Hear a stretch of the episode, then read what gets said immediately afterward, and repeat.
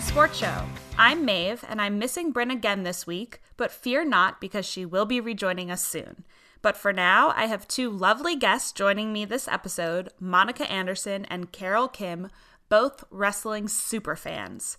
We'll discuss why it's okay that it's fake, its complicated history with drug abuse, the Divas Revolution, and also have a bit of fun coming up with wrestling names and signature moves. And before we begin, a disclaimer. It has been a while since I recorded in person with people, so I forgot a very basic recording trick, which is to plug in headphones in order to minimize white noise in the background. So every now and then you'll hear it underneath our voices, but hopefully the content will cut through the noise. All right, let's get started. Today, I have with me Monica Anderson and Carol Kim, two of the biggest wrestling fans that I personally know. Maybe two of the five wrestling fans that I know. but that's part of what we're going to talk about today how wrestling has become popular, who enjoys it, and get some background on some of the other issues that it brings up, as we tend to do on this podcast. So, Monica and Carol, thank you very much for being here and welcome to the show. Thank, you, for having us. Glad to be here. All right, so let's start off with one of the biggest pieces of criticism that fans of wrestling must receive. People must tell you all the time, you know it's fake, right? So, how do you respond to that? I mean, it's entertainment. You know, I'm not watching it and feeling as if this is, you know, the Olympic trials. It is what it is. Like, even a regular sport like football, there's a narrative, there's a story there. So, that's all it is. doesn't bother me. Carol? I agree. Um, it's sports entertainment. It's what makes WWE different from Greco-Roman wrestling or something you could actually medal for or that is kind of run by a league of, you know, kind of standards, I guess. Yeah, like an officiating body. Right. right. Yeah. Hmm. Yeah, and I agree. It's it's entertainment. I, I watch it because it's fun. Well, something in researching this episode that kept coming up was that commentators say wrestling is kind of refreshing in that it's pretty upfront about it being fake mm-hmm. and uh, sort of this term of like it's a fake diamond but you know it's a fake diamond and i know it's a fake diamond so the the trade is even so do you feel like that's an extra appeal as compared to other sports that you know what you're getting into I mean, yeah, I mean, it's over the top. You know, it's uh, the characters, what happens. I mean, like, everything is big and bold. And they're like, it is what it is. And they're not taking themselves too seriously. Yeah, and on that on, on that token, I, I would say that it's there is a level of the audience being in on it too, Mhm. and I think it's different watching it when you're when you're five years old versus when you're you know 15 and you realize that it's you know that they're not necessarily hitting each other as hard or it's a bit more controlled, but I feel like you can appreciate it just the same. maybe your appreciation even gets a little bit deeper because you're understanding that these are written stories rather than just like violent. Right. I mean, it doesn't diminish the risk they take and kind of the, what they put their bodies through for to entertain millions of fans every week. But yeah. Yeah, I think that's an interesting aspect of it too. That you say, well, it is fake. That's sort of the response to the question. But at the same time, these are people who are really pushing their bodies to the limit. You know, a good wrestler, as I understand it, has to not only be a good athlete, but also a good actor, basically. right, and Yeah. even the fighting styles, I feel like have diversified in wrestling, where you see the MMA moves, the Brazilian Jiu-Jitsu moves, the armbar is now a standard. It's just what people do. It's a good submission move that people bring into the ring. You wouldn't have seen that a generation ago. Yeah. So there is a level of, I think, more of a varied but still classical training that goes into a lot of what the current roster is starting to use or incorporate. And you could say it comes from the rise of UFC and just the popularity of other fighting styles that you're more used to seeing it, so it's okay to incorporate that Hmm. even in sports entertainment. I mean, people train their whole lives for it. You know, they come up through the ranks, you know, and learning just not just the moves, but like developing their character, who they are, what they wear, what the backstory is. And they're taking a lot of risk. And, you know, some of the biggest stars, like Sting re- recently had a huge accident. And it's, yes, in terms of, no, this is a story, this is sports entertainment, but it's real risk. Yeah. And I think you bring something else up, which I'm curious about. Yes, it's a story, and they're they're creative writers, and there's a narrative that's sort of coming from the top down. But how much say do wrestlers have in their character development, and their storylines? Is there any information on that, or is that more kept as like a trade secret? In the interviews I've heard regarding character development, there's always the opportunity to quote unquote pitch an idea to someone who's either on the creative team or the senior leadership there. But I feel like, you know, that once you have kind of proven yourself, the likelihood, or at least gotten into the good graces of leadership, the likelihood of them listening to your ideas or let you take let you take some risks is increased. But if you're fairly new or they don't know you as well, mm-hmm. it's you kind of get what you're given until your time comes. Mm-hmm. And then even too, some people shift. So like Hulk Hogan becoming part of the NWO and becoming, you know, a bad guy when he was like used to be the All American, right? And when you watch like WWE Monday Night Raw, there's not just one fight for the show, right? There are multiple. So that plays into it too, right? That there's opportunity for other people to be around. Right, right. Um, so you've got any number of matches, but the Raw episodes are three hours long. Whoa. Every So Monday, three Every hours. Every Monday, three hours. And there is actually a Hulu version, which is 90 minutes, where WWE will actually cut it down. So, which really shows you how well three hours is working. Well, I also think that the impressive thing about three hours is if you think of wrestling as more of like a soap opera, as something that's more scripted. Imagine if your favorite TV show, like a regular scripted drama, were three mm-hmm. hours every week. It's like watching The Passion of the Christ every week. That's a Yeah. ton of storylines. Man.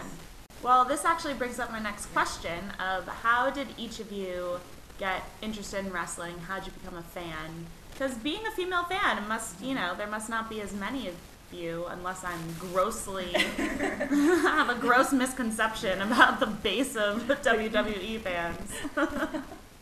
so how did you um, get into wrestling? Yeah, I mean, so growing up, my brothers, I have three older brothers, so they were really into wrestling, and then I became into it, and then my mom got into it, and like every Thursday night we would watch it. We were like really WCW, and um, Did you grow up in the South? Mm-hmm. Okay, Yeah. that makes sense. yeah, exactly. All right, explain to the listeners what WCW is and why it would make sense if Monica from the South was into it.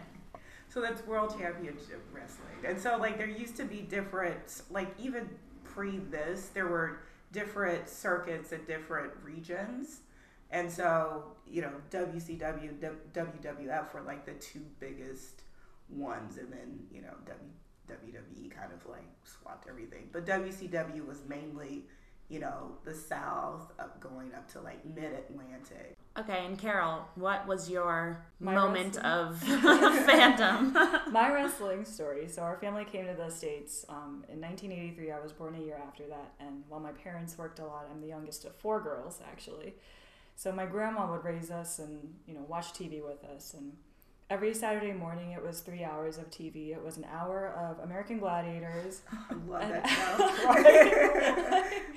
show. an hour of um. Did you ever have Glow, Gorgeous Ladies of Wrestling? no, I don't think so. It Sounds was like a makeup yeah. line. Oh, but it was um, you know, a women's only wrestling Mhm. promotion, and I think that went from like '86 to '88, Okay. very short run. And then after that was you know WWF in the morning.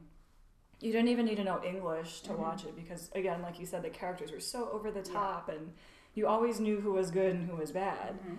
So that's how that's how we got into it. Well, and you know, before we started recording, you were telling me a little bit about this story, and you said that your grandmother has basically managed to not speak English for like 30 years, but that she instantly understood what was happening in wrestling. Oh yeah, yeah. I mean, again, it's even just the color of the Mhm. clothing. You know, Ted DiBiase would come out in a tuxedo with with rhinestone lapels, Yeah.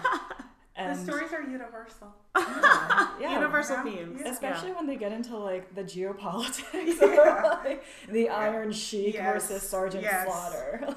So that's when they like do Cold War riffs of like Russia versus the Mm-hmm. USA. that is actually Yeah. still happening in our current time. what there are no like ISIS wrestlers or anything. Not yet. yeah, exactly. Probably will be. well, you guys are also touching on a lot of the history of uh, wrestling and how it came to be. So, uh, when I was doing my research for the episode, it's actually a really fascinating story of how these sort of disparate enclaves were eventually consolidated into this massive corporate huge entertainment company that wrestling is today. So, I guess it really starts in 1948 with the National Wrestling Alliance. They called it the territorial era because each promoter had really ultimate control over his region and they kind of colluded with each other and cooperated with each other to make sure that everybody maintained their business. And there would be these outlaw promoters that I was reading mm-hmm. about. And basically, first, they would just try to bribe performers to not participate in these outlaw leagues.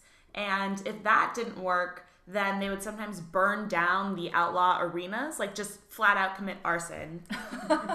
and then, in the most extreme cases, they would sometimes throw the territory. So they would make the matches, their own matches, so bad and so boring that they would just decimate the market so that there wasn't, there weren't fans in that area anymore. Oh my so it was like self destruction just to protect from these outlaws. I thought that that was pretty, like, talk about dedication. Oh, yeah. This is like some mafia Yeah. shit. Yeah. Um, And but they this, say this is fake. Not a game. Well, the other really not fake part about it was this is also when the relationship between promoters and the talent starts to be ugly. I guess it was never really pretty, but uh, basically they all colluded with each other to keep wages down, and they would sometimes blacklist difficult performers who were trying to get more money or organize or anything like that. Um, and then, have you heard of stretching? No, I haven't. It's it's, it's it's stretching the whole. You would kind of work someone out so hard that they wouldn't be able to perform later. Or... It was sort of like you would intentionally injure them in a match to sort of Mm. end their career or sideline them. Wow. If these, if certain talent were being especially rabble rousers. But if you look at it, even before the 1940s, it was so circusy that you could see, you know, what room there was for these insidious characters to either exploit talent or kind of leverage in mm-hmm. destructive ways. yeah, exactly. And then in the 1980s, you sort of see this shift with the McMahons, who are now sort of the royal family of wrestling. Yeah. I'm calling them that at least. so Vince McMahon was the promoter for the New York City region, mm-hmm. and his son, also named Vince, Vincent K. McMahon. right? Um, he basically inherited the New York City market from his father, and from there he bought out, bribed, crushed the other regional markets, and then especially with pay per view and the advent of that, he was really able to reach a national market and really do away with these sort of regional side acts. Um, and he also brought like a sounds like a sort of corporate mentality to it. Like he wasn't playing around anymore. This wasn't the circus era as you were kind of telling it. Yeah. And that's when we really see then getting into the 90s and the mm-hmm. heyday of like And Stone Cold. Steve Austin Yeah, exactly. and The Rock. But along with that, you also get the whole the steroid issues, the government oversight, or mm-hmm. you Yeah. know, the bigger you get, the more scrutinized you become. yeah. Exactly. Well, something else that I thought was really interesting now that you mentioned sort of oversight and government regulation is that wrestling, they actually took a really conscious shift from being a competition to being explicitly entertainment in order to evade certain mm-hmm. taxes and mm-hmm. evade certain regulations and certainly kind of talent protections. So, what do you think is kind of the responsibility of the WWE to its talent and to its players. They're independent contractors, mm-hmm. so they're not full time employees, right. which means that they don't get health insurance, they don't get um, any sort of unemployment benefits. Uh, their wages are very highly negotiable. Mm-hmm.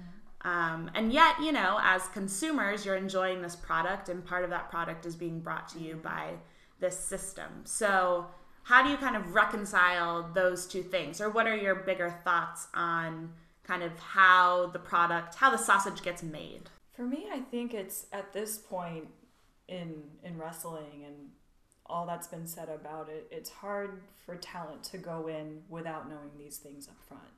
So going along with the assuming the physical risk, there's assuming a, a level of like financial career risk, any sort of risk. But for a lot of folks, if this was their dream since they first saw Hulk Hogan at WrestleMania, mm-hmm. then then who's to tell them no? I think people are pretty well briefed going in that this is the lifestyle.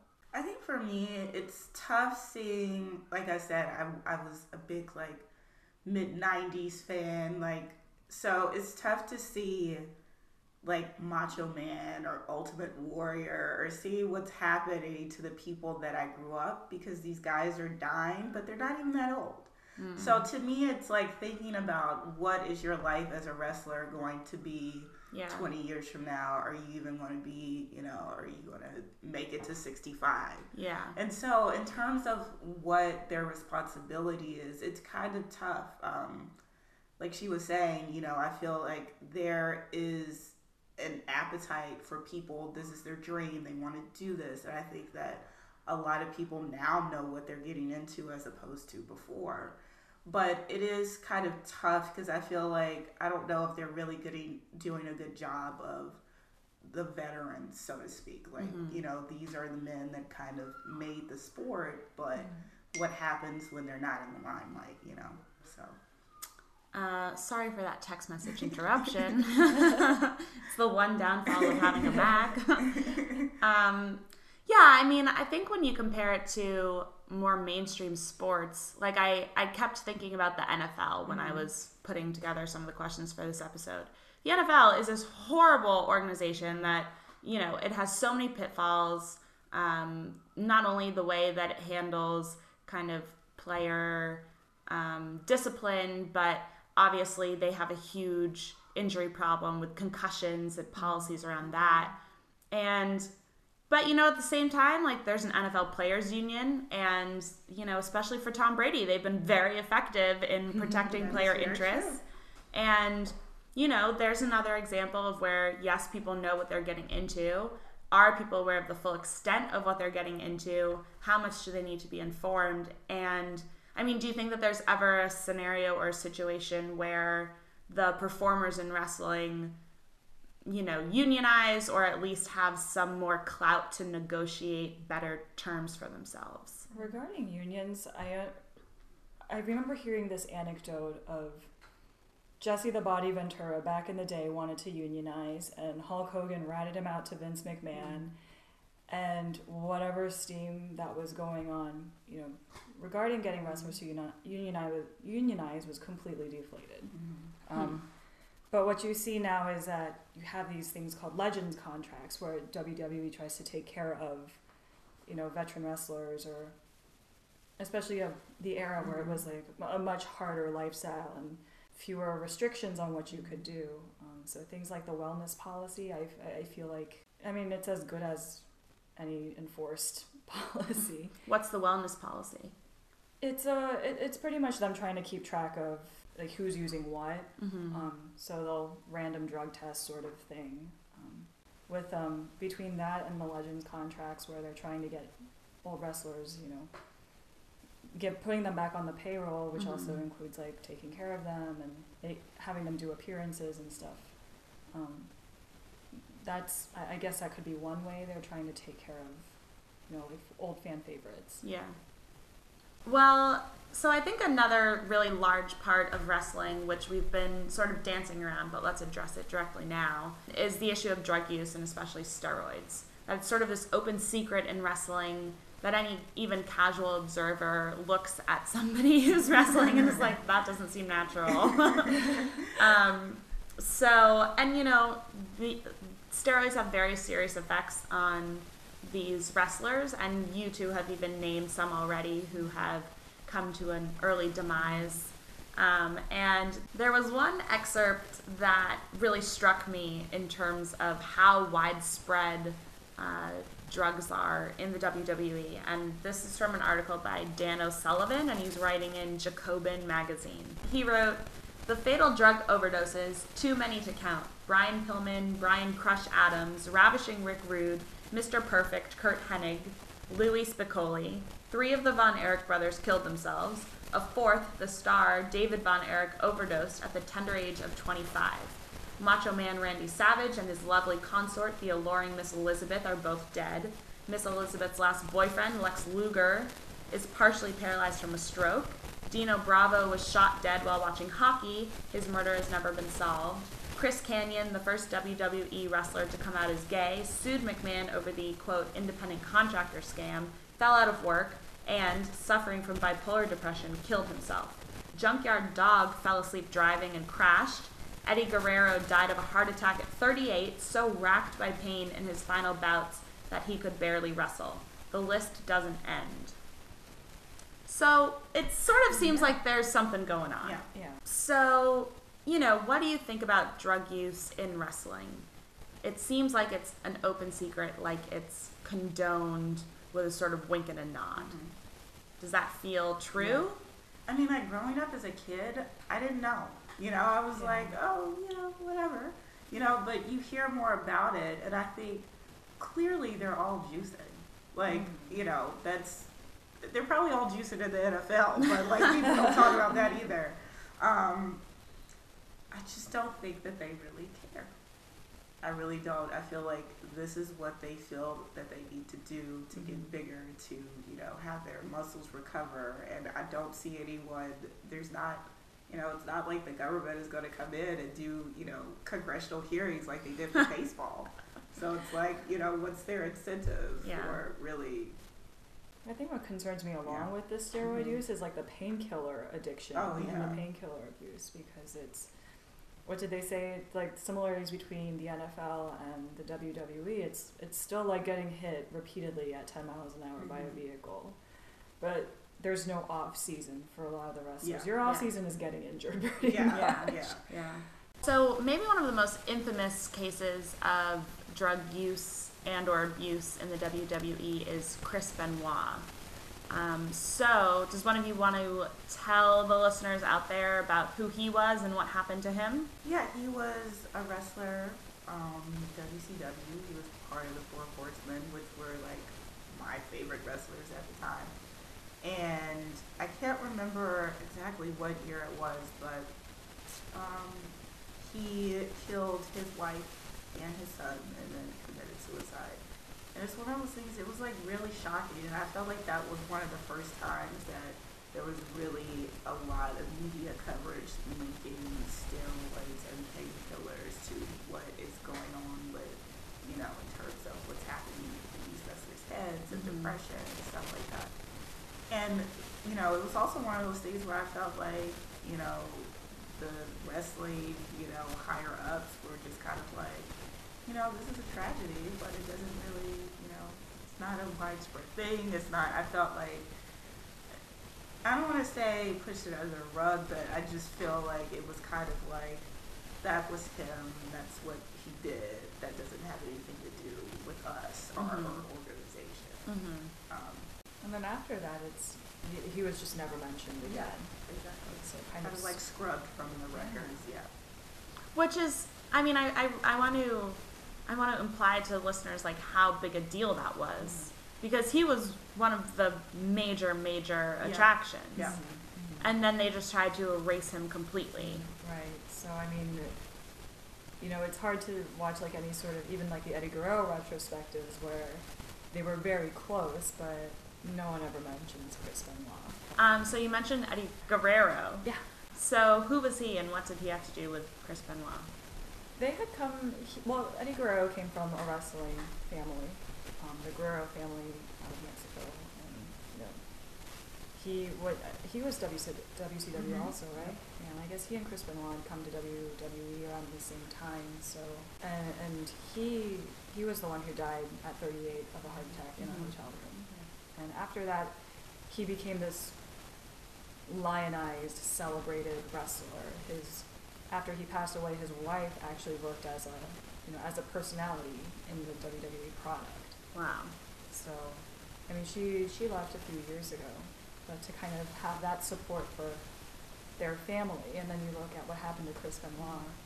Well, it's to me it sort of comes back to this issue again of agency and who is responsible for their actions. I mean, I was reading about um, what happened with Chris Benoit, and the post mortem apparently revealed that his brain was like an 85 year old dementia patient, and that he had more brown matter than gray matter.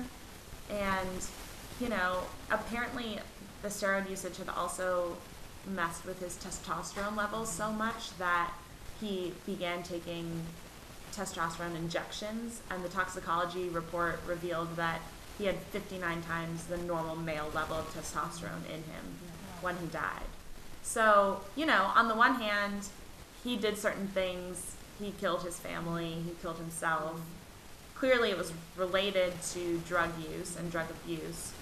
But, you know, again, it's this question of like, well, would that have happened if you weren't in the situation that he, if you weren't in the profession that he was? If he hadn't, if there were, I don't know, maybe more oversight, more, I don't know, structure, more something. It just seems hard to believe that the WWE sort of like gets away with this almost.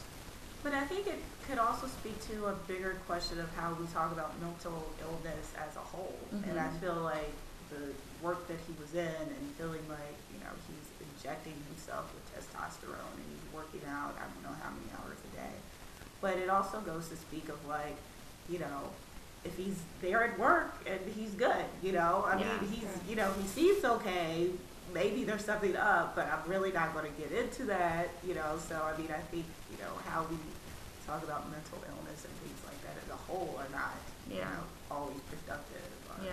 proactive. Hmm. It's just really interesting. It's interesting to think about wrestling because it exists in this space between entertainment and sports. And there's so much oversight and regulation of drugs in sports. There's hardly any regulation or oversight, you know, in like the entertainment world, like actors who overdose or things like that. And so, like, where does the responsibility lie for the WWE as an organization to be dealing with this. And it, I think, also relates back to the status as independent contractors and the lack of health insurance. And so, you know, I could imagine that you very easily feel like you have no other options. Um, so, certainly a difficult legacy for the WWE to be handling. Right.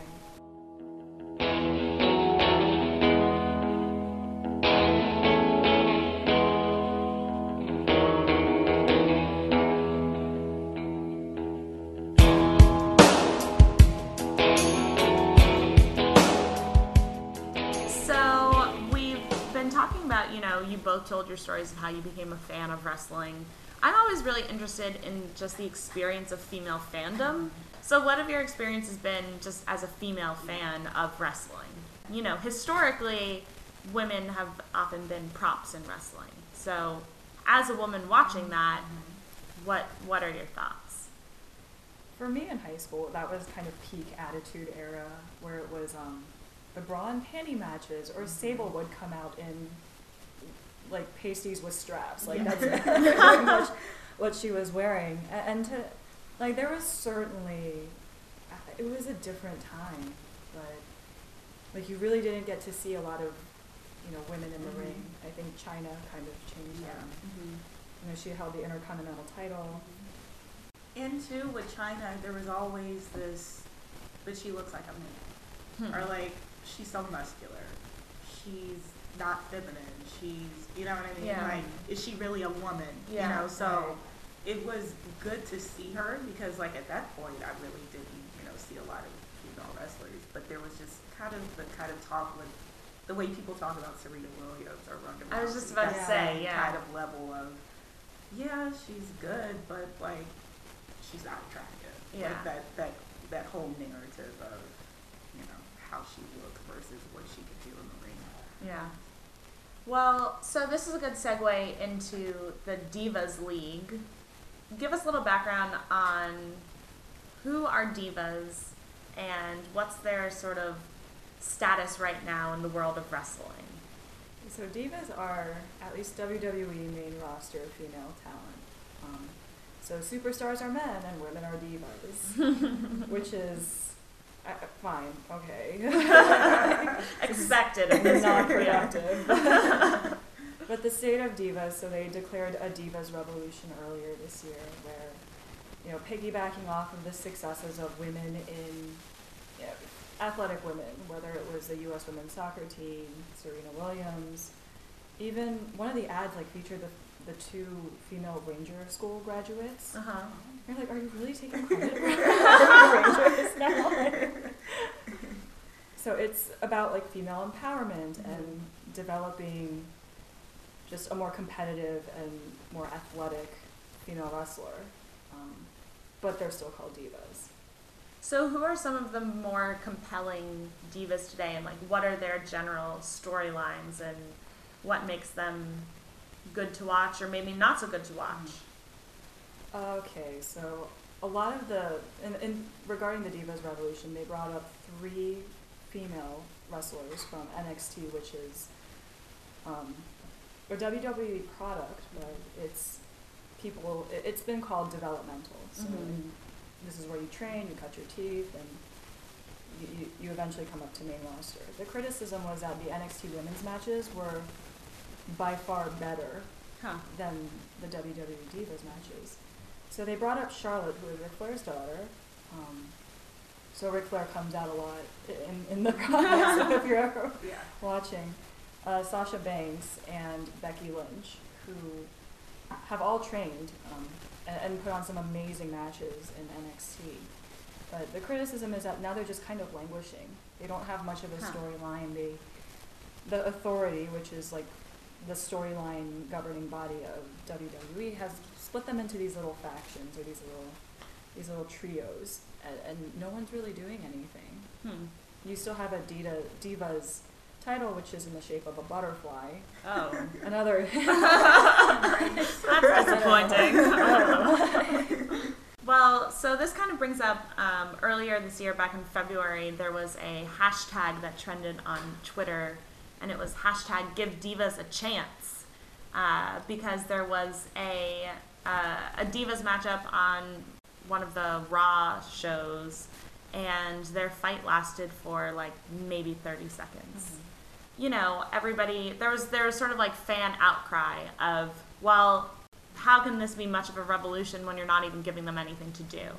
Um, and the WWE kind of responded, and Stephanie McMahon in particular was like, "Oh, we hear you, and things will improve, and just wait." It was sort of this like, you don't even know what might be in store. You know, like there's a storyline and it just hasn't been Dot, dot, revealed yet. Yeah. Um, so do you feel like the divas have been given a chance? Not really. I, I would say it's, you know, if you have to call it a revolution, then is it really much of a revolution? Why can't they just go out there and put on great matches? Yeah. Yeah. Um, Yeah. The the divas are pretty much sequestered to themselves, so they don't really interact with male talent. Hmm. So it's, you know, people still treat it like a popcorn match, unless Mhm. Sasha Banks wrestles, Yeah. and she's Mhm. really good. So I, I understand the optics of, you know, you wouldn't want maybe men and women wrestling each other because it's evocative of domestic abuse or some other things. Yeah. But I mean, these are creative people. They they've now this the WWE mm-hmm. puts out apparently three hours of scripted television a week. Yeah. Like you would think that they could incorporate some men and women storylines together without explicitly having them like destroy each Yeah. other. Right, I mean, I mean, it comes down to like who are you giving the headline to? Who's the marquee talent? Where Yeah. are you putting your energy and everything into? And it doesn't seem like it's going to the divas. The only two women I see right now who are in like a male related storyline just come out as valets. They don't actually they're not in a wrestling Yeah. capacity. Mm-hmm. Yeah. They're valleys. Ballets. Ballets. What's a Yeah. Valet? So it's pretty much your ring escort. Oh, Yeah. Kept to the ring with Oh. them. Yeah. interesting. Uh, you look at